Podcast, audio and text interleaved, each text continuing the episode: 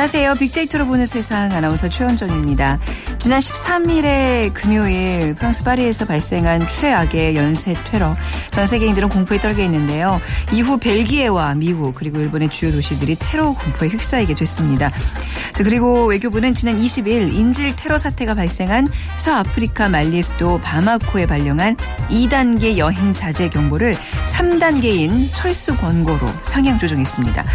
전 세계에 불어닥친 테러의 위협, 과연 그 끝은 어디일까요? 네, 잠시 후 월드 트렌드 빅데이터로 세계를 본다에서 서아프리카 말리 인질 테러 사건에 대해서 분석을 해보겠습니다. 그리고 세상의 모든 빅데이터 또 지난 22일 발생한 미국 총기 사고와 분노 조절 장애에 대해서 얘기 나눠보겠습니다. 자, 오늘 빅퀴즈 문제입니다. 오늘은 서아프리카 말리에 관한 문제인데요. 자, 다음 중에서 말리에 관한 내용 중 틀린 것을 골라주시면 됩니다. 1번, 정식 명칭은 말리 공화국이다. 2번, 아프리카의 사하라 사막 서부에 있는 나라다. 3번, 공용어는 중국어다. 네, 4번, 수도는 바마코다. 하나가 굉장히 안 어울리는 게 있습니다. 그 골라주시면 되고요. 오늘 당첨되신 분께는 5만 원 상당의 백화점 상품권 그리고 수제 기타 명가 5번 기타에서 우크렐레 드리겠습니다. 휴대전화 문자 메시지 지역번호 없이 샵 9730이고요. 짧은 글은 50원 긴 글은 100원의 정보 이용료가 부과됩니다.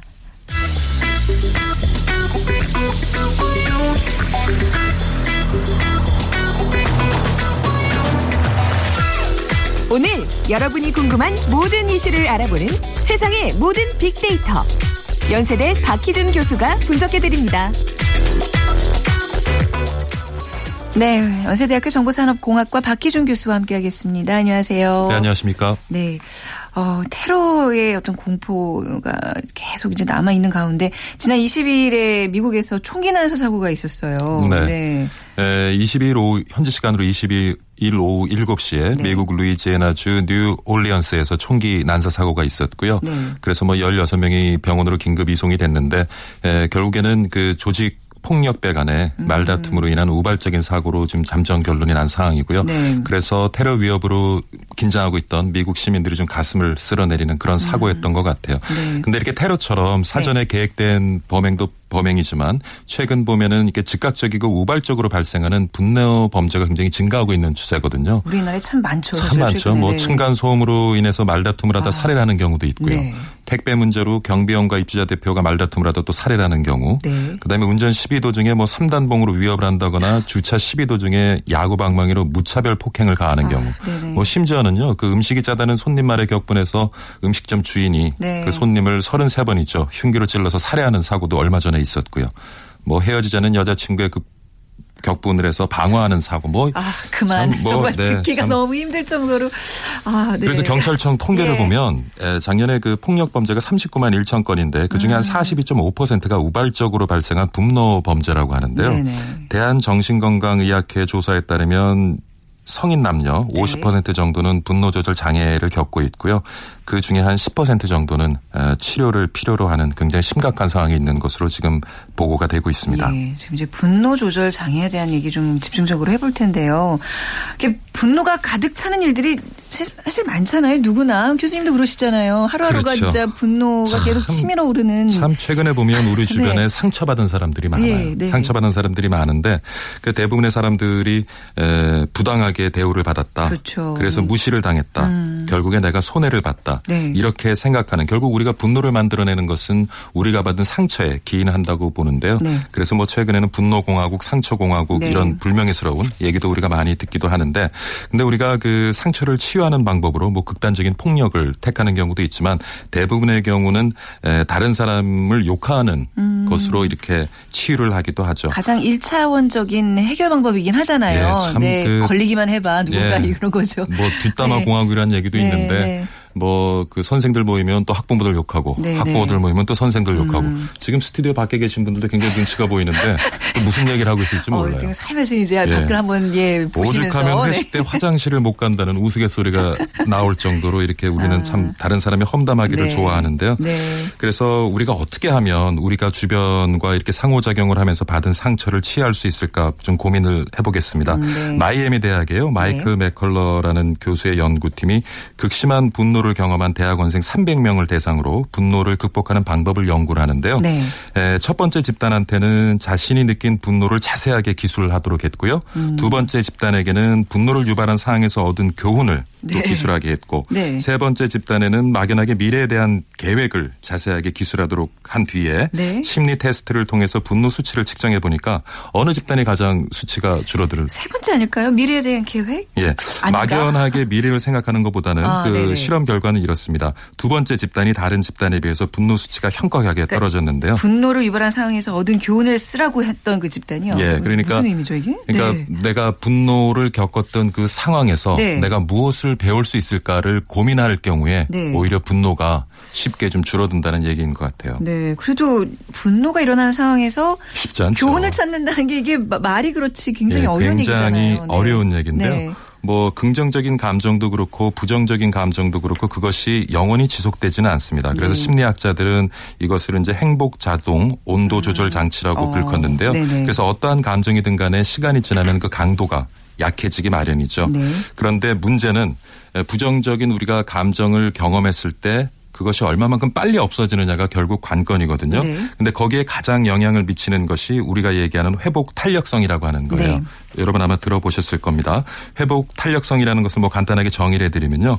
상처나 분노를 극복하고 스트레스를 이겨내면서 원상 복구하는 능력이거든요. 음, 그래서 사실은 그 똑같은 상황에서도 분노를 좀 더 느끼는 분이 있고 덜 느끼는 분이 있는데 네. 그 차이는 뭐냐면 회복 탄력성 차인데 그 회복 탄력성은 무엇에 의해서 결정되냐면 네. 사실은 많은 부분 유전적으로 결정이 돼요. 아. 50% 정도 아, 유전적으로 결정이 되는데 어, 타고난 거란 말씀이죠. 네. 그래서 네. 스트레스에 대한 반응을 통제하는 신경 전달 물질인데요. 신경 네. 펩티드를 얼마나 가지고 태어났느냐에 따라서 음. 사실은 마음의 근력이라고 할 수 있는 회복 네. 탄력성이 결정이 되는데 네, 조금 전에 제가 말씀드린 것처럼 결국 50%가 유 전적으로 결정된다는 것은 나머지 50%는 어, 환경적인 요인에 의해서 결정될 수 있다는 것이거든요. 네. 그러면 그만큼 우리가 타고나는 것 이외에 네. 우리 노력으로도 극복될 수 있다는 얘기겠죠. 그렇네요. 우리 예. 이제 근력을 이렇게 운동으로 키우듯이 맞습니다. 마음의 회복 탄력성도 충분히 훈련으로 좋아질 수, 수 있다는, 있다는 얘기잖아요. 네. 그러니까 사실 어떻게 보면 우리 상황에 대한 해석인데요. 제가 예를 하나 들어드리면 네. 우리가 막 지친 일상을 떠나서 휴가를 갑니다. 네. 그래서 조용한 호수에서 낚시를 하면서 휴가를 음. 즐기고 있는데 음. 어느 순간 배가 뒤에 산책에 툭 부딪히는 거예요. 그럼 네. 화가 치밀어 오르겠죠. 어우, 누구야? 예. 그럼 배 주인의 부주의를 따지려고 이제 네. 등을 딱 돌렸는데 빈배인 거예요. 그러니까 정박해 두었던 배가 아. 바람에 쓸려서 이제 부딪히는 거죠. 네. 그러다 보면 굉장히 뭐 화는 더 이상 나지 않겠지만 굉장히 허무하겠죠. 허무하죠. 결국 뭐냐면 우리가 아까 말씀드린 것처럼 우리가 무시당했다, 부당하다, 손해봤다 많은 경우에 음. 우리가 그 이런 발생한 일의 원인들을 미래 지리짐작해서 네. 예 이런 우리가 그 분노를 느끼는 경우가 많거든요. 그래서 네. 가장 중요한 것은 말씀드린 것처럼 어차피 시간이 지나면 강도가 음. 약해지니까 네. 분노를 경험하는 상황에서는 일단 자리를 피하는 것이 자리를 먼저 피하 가장 좋지 않을까 생각해 봅니다. 아 교수님 그 교수님 붙잡고 막 상 개인적인 상담을 하고 싶어지는데 저도 어느 순간부터 이 분노에 대한 자제력이 굉장히 떨어지는 게 느껴져요. 욱하고 막 예, 화내고. 그래서 그 재밌는 것이요. 네. 감정이라는 것이 시간이 지나면 강도는 약해지지만 하지만 빈도가 발생하면 발생할수록 그 빈도는 더 커집니다. 아. 네, 그러니까 지금 말씀하신 것처럼 네. 자꾸 절제가 안 되시죠. 뭐 네. 1년에 한 번 화냈던 게 한 달에 한 번, 똑같은 2, 3일에 한 번, 네. 매일 확인하게 되는데 네. 그래서 그게 한 번 화를 내기 시작하면 네. 분노를 표출하기 시작하면 그래서 많은 전문가들은요 오히려 사회가 이렇게 허락하는 테두리 안에서 분노를 적당히 표출하는 것이 오히려 분노를 관리하는 데 도움이 된다고 얘기를 하지만 하죠. 아까 앞서서 그 미시간 대학 연구팀의 연구를 보면 그것보다는 오히려 그 상황에서 자리를 피하고 음. 그 상황이 어떤 교훈을 줄 수 있는가를 고민하는 것이 더 네. 분노를 줄여가는 좋은 방법이 될 수 있을 것 같습니다. 어떤 노력이 있어야 될까요? 뭐 개인적으로도 그렇지만 근데 사실 이거는 예. 개인의 문제이기도 하고요. 네. 어떻게 보면 우리 사회의 문제잖아요. 음. 그러니까 우리 사회 구성 원들이 어떻게 하면 좀 회복 탄력성을 높일 수 있을까? 네. 제가 예를 하나 들어드릴게요. 우리가 어렸을 때 자전거 배우잖아요. 네. 자전거 배울 때 이제 뭐 네 발 자전거를 타다가 보조바퀴를 음. 띄고 두 발 자전거를 타는데 그때 부모님들이 뒤에서 잡아줘요. 네. 그러면 부모님들이 잡아줄 수 잡아주고 계시다는 믿음에서 그렇죠. 페달을 굴리면서 앞으로 나가죠. 음. 그러니까 문제는 그러다가 또 넘어지기도 하고 음. 또 다시 근데 자전거 에 올라탈 수 있는 거는 또 올라탔을 때 부모가 뒤에서 잡아준다는 믿음이 있는 거예요. 결과적으로 뭐냐면 우리가 어떤 실패를 하고 상처를 받고 그러나 그 과정에서 다시 극복할 수 있는 힘을 가질 수 있는 거는 우리가 속한 조직, 우리가 속한 사회가 최소한의 어떤 안전을 보장해 줄 수 있다는 맞습니다. 그러한 맞아요. 신뢰가 있을 때 가능한 거거든요. 그렇죠. 그래서 네. 우리 사회도 우리 아. 사회 구성원 개개인이 이런 분노를 줄이기 위해서는 회복 탄력성을 높여야 되는데 네. 그 회복 탄력성을 높이기 위해서는 구성원이 우리 사회에 신뢰를 가질 수 있도록 음. 우리 구성원 모두가 또 정부가 노력해야 될 일이 아닌가 음. 싶습니다. 결국 이제 문제는 신뢰군요. 근데 예. 사실 이 분노를 잘 이겨내는 사람들이 조직에서 보면요 성공을 하거든요. 결국 성공과 실패를 가르는 네. 분기점인 것 같아요. 네, 그게 중요한 예. 것 같아요, 그렇죠. 네. 네. 그래서 사실은 그러한 그 분노의 상황들을 잘 극복하면서 음. 어, 성공을 이룬 분들이 많은데 네. 우리가 잘 알고 있는 그 알리바바의 예, 창업자죠. 마윈. 마윈 네. 예, 마윈 같은 경우에는 뭐 가난한 경극배의 아들로 태어났고요. 네. 그래서 넉넉지 못한 집안에서 성장을 했고 또 인물이 보잘것 없습니다. 음. 어릴 적 별명이 못난이었답니다. 네. 그리고 어 키가 162cm밖에 되지 않는 단신이었고요.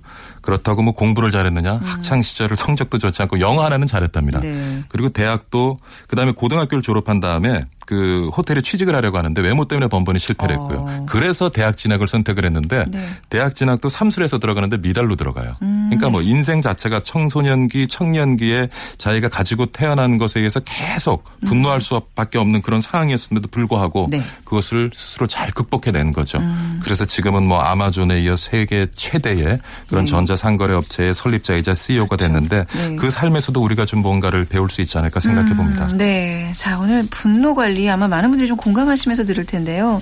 자, 분노 관리에 대한 어떤 마지막 정리를 할까요? 네, 오늘 많은 말씀을 네. 드렸는데요. 네. 우리가 잘 알고 있는 징기스칸의 명언으로 좀 오늘 시간을 어, 마무리 좋습니다. 될지 예, 모르겠습니다. 예, 명언 좋습니다. 제가 좀 읽어 드릴게요. 마음에 적어 놓도록 하겠습니다. 예. 네. 집안을 탓하지 마라. 음. 아홉 음. 살에 아버지를 잃고 마을에서 쫓겨났다. 음. 가난을 탓하지 마라. 들쥐를 잡아먹으며 연명했고 목숨을 건 전장이 일터라고 생각했다.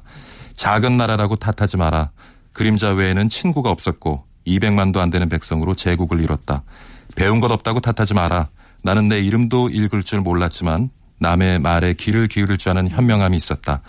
막막하고 답답한 현실을 탓하지 마라. 목에 칼을 쓰고 탈출했고 얼굴에 화살을 맞고도 살아났다. 네. 적은 밖에 있는 것이 아니라 내 안에 있음을 명심하라. 오늘 여기서 마치겠습니다. 멋있습니다. 마음의 근력이 어느 정도 좀 강해지는 그런 느낌입니다. 어, 여운이 굉장히 오래 남는데요. 왠지 보내드리기 싫은 이 마음을. 오늘 말씀 잘 들었습니다, 교수님. 네, 감사합니다. 네, 연세대학교 정보산업공학과 박기준 교수와 함께 했습니다. 자, 오늘 비퀴즈 다시 한번 드리면요. 어, 진짜 뭔가 이렇게 마음이 단단해지는 느낌이에요. 네. 자, 단단한 마음으로 문제 드릴게요. 어, 서아프리카 말리에 관한 문제인데요. 다음 중 말리에 관한 내용 중 틀린 것을 골라주시면 됩니다. 정식 명칭은 말리공화국이다. 2번 아프리카의 사하라 사막 서부에 있는 나라다. 3번 공용어는 중국어다. 4번 수도는 바마코다. 자, 정답 아시겠죠? 휴대전화 문자 메시지 지역번호 없이 샵 9730입니다. 짧은 글은 50원, 긴 글은 100원의 정보 이용료가 부과됩니다.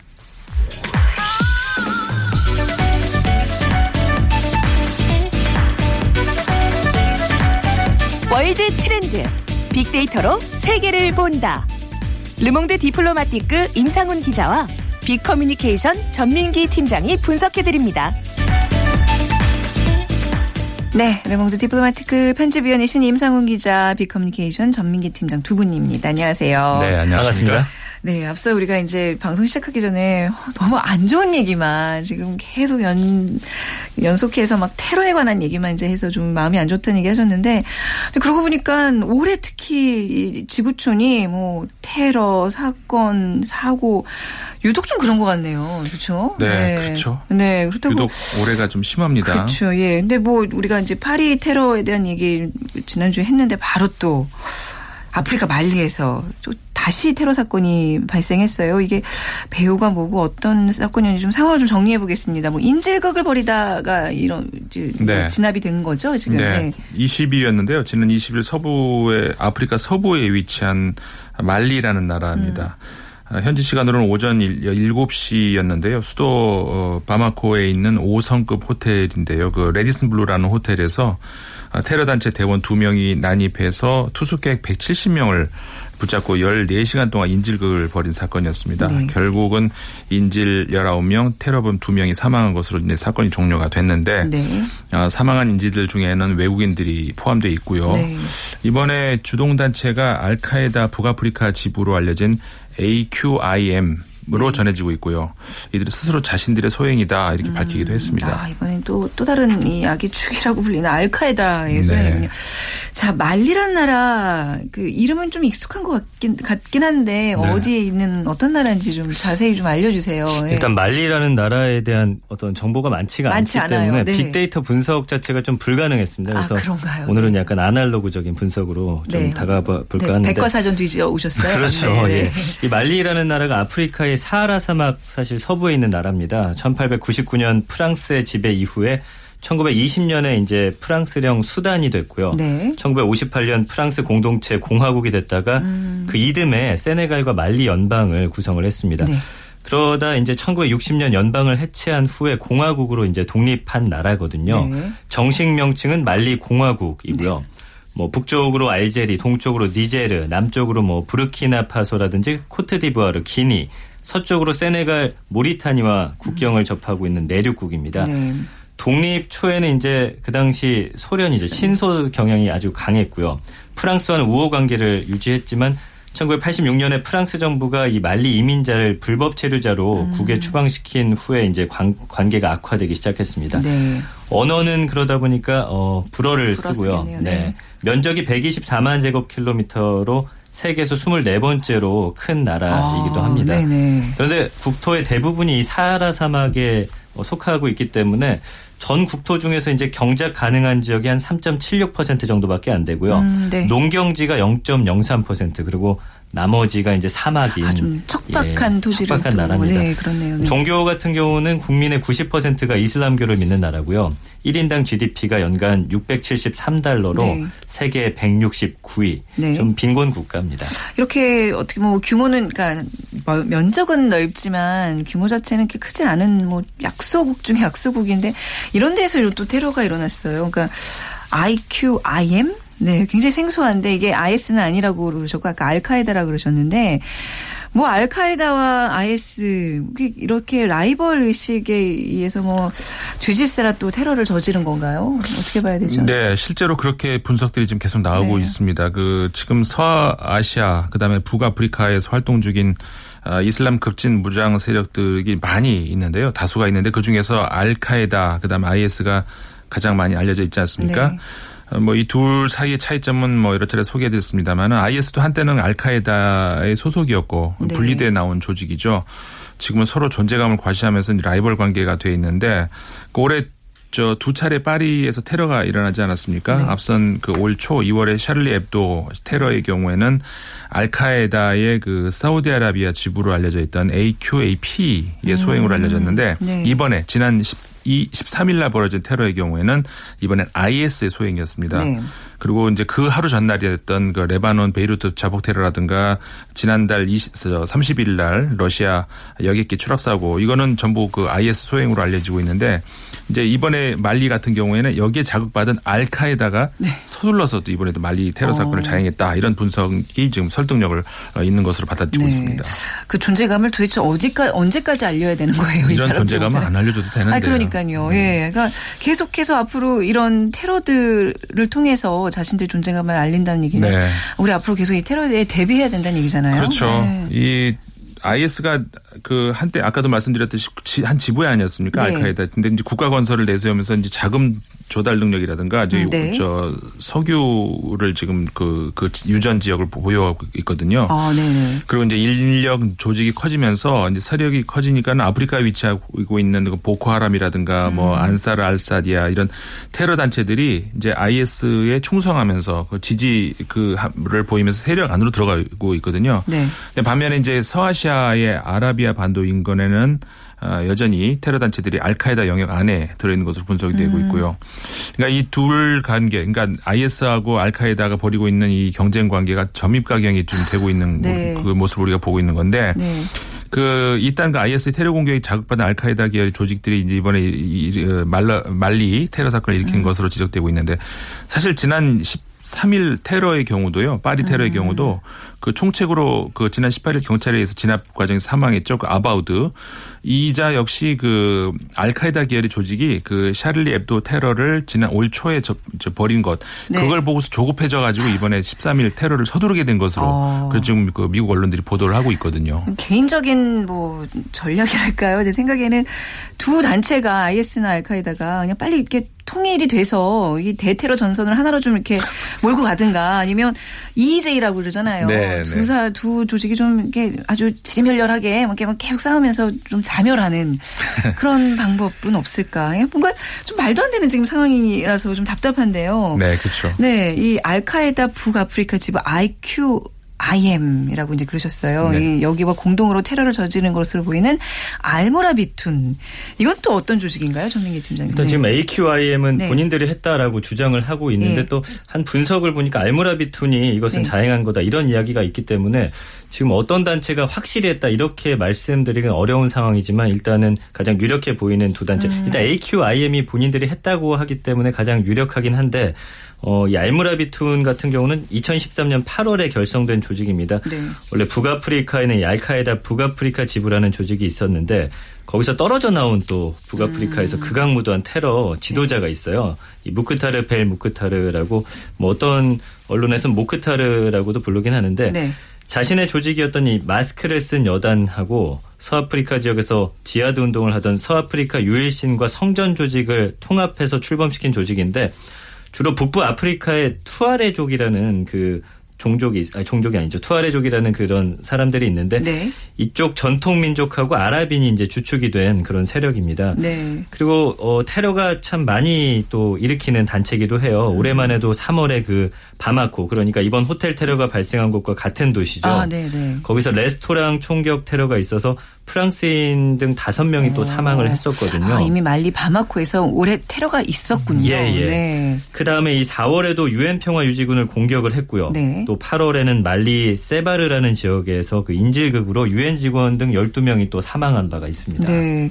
지금 방금 얘기한 알무라비툰의 지도자 무크라, 무크타르벨 무크타르는 어떤 인물이에요? 이 알무라비툰의 지도자 무크타르 벨 무크타르는 네. 알제리 출신인데요. 네. 아프가니스탄에서 싸우면서 지하디스트의 길을 걸어온 네. 사람입니다. 이 알카에다 북부 아프리카 지부의 지휘관으로 악명을 떨치다가 음. 조직을 떠나서 네. 지난 2013년에 알무라비툰을 만들어서 네. 알카에다의 서아프리카 지부를 자처하고 있습니다. 음. 19살 때 이 전투를 하다가 한쪽 눈을 잃었거든요. 네. 그래서 애꾸눈 테러리스트라고 지금 국제사회에서는 또 유명한 어. 테러리스트기도 합니다. 네. 지난 2013년 1월에 알제리 천연가스 시설에서 최소 37명이 사망했던 대규모 인질극을 주도하기도 음. 했고요. 미국이 이 사건을 계기로 이 벨무크타르에게 테러 혐의를 적용해서 네. 현재 현상금 500만 달러를 걸고서 음. 행적을 추적해 온 그런 사람입니다. 네, 인지극이 어떻게 좀 상습적인 그런 방법이네요. 네. 네. 자, 여기서 궁금한 거는요, 임 기자님, 그 왜 이번 테러의 대상이 말리였을까? 왜 말리였을까? 예. 사실 이게 뭐 결과론적인 얘기지만요. 그 북아프리카하고 서아시아 국가들에게 독재자들이 무너진 이후에 이 지역의 혼란이 더 가중된 점이 있습니다. 네. 사담 후세인의 이라크도 그랬고 또 카다피의 리비아 역시 음. 이들 그 독재 정권을 붕괴시키기는 했습니다만 서방이 네. 이, 이후에 그 잔당 세력들을 국가가 흡수하지 못하고 특히 이제 음. 병력이 그 무기를 소유한 채로 이들 급진 그렇죠. 이슬람 무산단체로 흡수 토항한 경우들이 많이 있거든요. 아. 지금 시리아 이라크에서도 이제 대 IS 전술이 고전하고 있는 것도 과거 이제 사담 후세인 산하의 부대들이 음. 대거 그쪽으로 흘러들어간 이유도 상당히 큰 몫을 하고 있는데 네. 이번에 말리 경우도 그 카다피 정권이 붕괴한 이후에 그 세력들이 대거 그 말리로 유입된 그런 게 저 사실이거든요. 아, 네네. 예, 그래서 이제 치안이 급격히 불안해지고 이제 공권력을 위협하는 정도가 됐는데 그런데다가 이제 말리 정부가 이 서방 국가들하고 긴밀한 관계를 맺고 있거든요. 네. 이제 프랑스어를 사용하고 있으면서 이제 프랑스하고 좋은 관계를 맺고 있어 프랑스에서도 지금 말리에다가 군사력 지원을 네. 해주고 있는 상태죠. 그러니까 네. 타겟 저 타겟이 되고 있는 거죠. 그러니까 이게 지금 말리에서 일어난 일이긴 하지만 이제 뭐 리비아에 있었던 어떤 네. 테러 단체다 뭐 이런 이런 데가 다 이제 흡수돼 가지고 일어난 어떤 국제전으로 봐야 되는 거군요. 그렇죠. 그 서방 국가 출신의 외국인들이 많이 찾는 호텔을 일부러 그러면 공, 노리고 공격했다고 그렇죠. 봐야 되네요. 그렇게 네. 봐야 될 것 같습니다. 네. 이제 워낙에 공권력이 허약하고 어, 반군 세력들이 상대적으로 강하지 않습니까? 네. 내란, 그러니까 거의 내란 수준의 혼란이 지금 계속되고 있는 거죠. 음.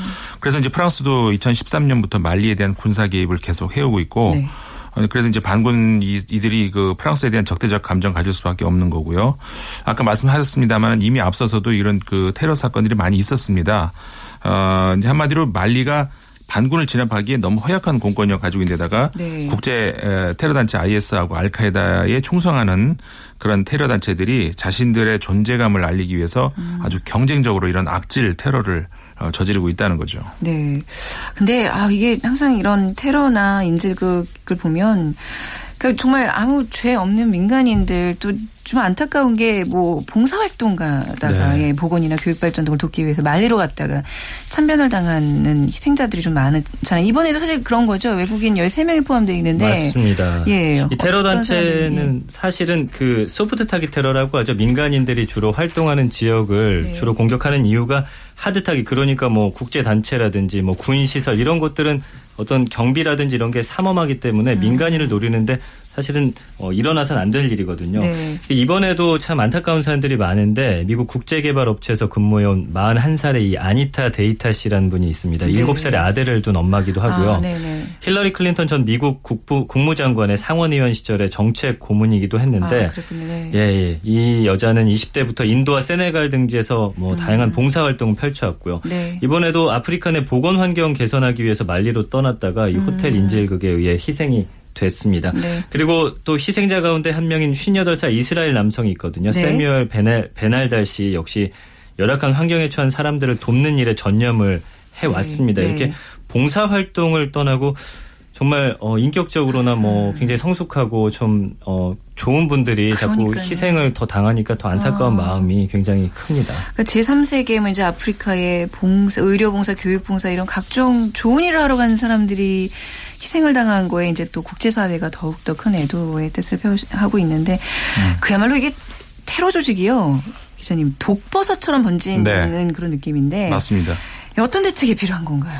사실 뭐 네. 쉬운 문제는 아니죠. 네. 아, 골머리가 섞이는 네. 그런 네. 문제이긴 네. 하지만 가장 열쇠가 되는 해법 역시 음. 시리아 문제라고 생각됩니다. 네. 아, 시리아 역시 이제 미국이 알 아사드 정권을 무너뜨리려고 하고 있는데 아까 말씀드렸습니다만 이게 정권을 무너뜨린 이후에 결코 상황이 그 바라되는 대로 꼭 가지만은 않거든요. 음. 그래서 오바마 미국 대통령도 지상군 투입을 지금 계속 하지 않으려고 하는 이유가 바로 그런 건데 가장 좋은 해법은 역시 그 시리아 정부군과 반군 사이 휴전을 하고 그러니까 음. 미국하고 러시아하고 이제 같은 목소리 를 낼수 있, 그렇게 되면 낼 수가 있겠죠. 네. 그래서 이제 알라스드 정권이 걸어서 물러날 수 있게 하는 그런 길을 음. 열어줄 때한 아, 목소리를 내서 이제 그 국제사회가 IS를 비롯해서 테러 세력들을 타격할 수 있는 전선을 만들 수 있지 않을까. 음. 그렇게 됐을 때 비로소 그 네. 이 세력들이 좀 약해지지 않을까 이렇게 생각되게 보입니다. 네. 다음 주에는 이제 저희가 뭐 좀 정리하는 뭐 특집을 가지고 그 다음에 뵐 때는 조금 좋은 소식으로 네. 네. 여러분과 마음 편히 화기애애하게 말씀 나눌 수 있기를 제발 좀 그렇죠. 네.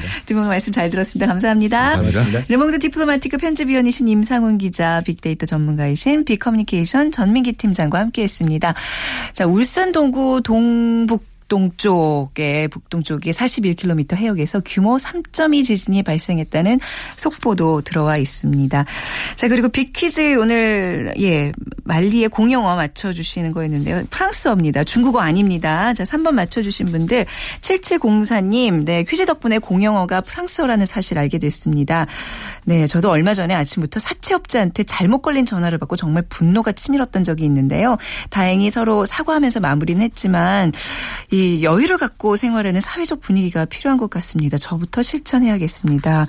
저희 오늘 첫 번째 코너였던 분노 관리 얘기 들으시면서 적어주신 글입니다. 저희가 네, 5만 원 상당의 백화점 상품권 드리겠습니다. 그리고 2052님 요즘 무섭고 안타깝고 하네요. 다섯 살 아들이 왜 이런 일이 생기냐고 묻는데 해줄 말이 없습니다. 지금 테러 들으시면서 말씀하시는 거죠. 정말 평화의 소중함을 느낍니다. 하셨고요. 5599님, 네. 가끔씩 욱하고 올라올 때가 있습니다. 현대인들의 감춰진 질병인 듯합니다. 주부라서 나를 위한 투자가 힘드네요. 우크렐레 배우고 싶어요. 우크렐레 네 보내드리도록 하겠습니다.